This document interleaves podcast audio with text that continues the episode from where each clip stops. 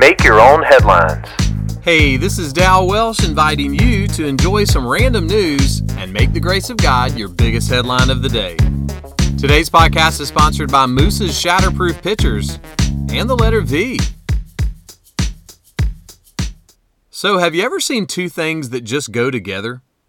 There's a community in Oregon that created a partnership with a village in Scotland. On the way into town, there's a sign that says, Welcome to Boring, paired with Dull, Scotland. And yep, there's a sign across the big pond that says, Welcome to Dull, paired with Boring, Oregon. Dull and boring. They just go together. Though I hope this is the only time they meet up in this podcast. You know why the Italian chef was mad about the dull bananas? They weren't appealing. You know what's boring?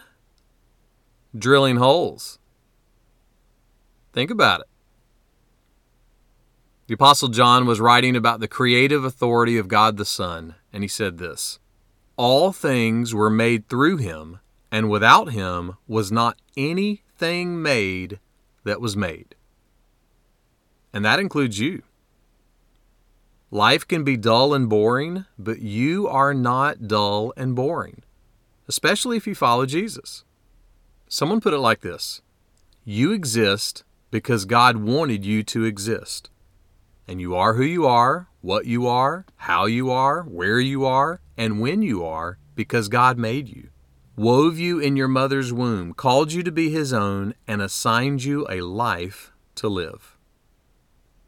Depending on where you live, you may have to walk 500 miles, and you may have to walk 500 more to get to dull or boring.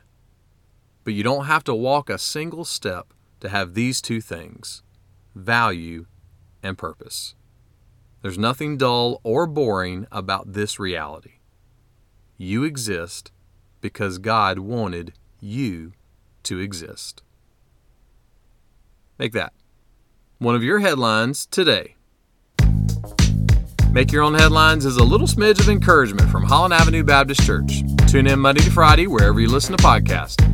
You can find my Sunday messages by searching Holland Avenue on YouTube or Apple Podcasts. And for more positive resources, check out hollandavenue.com.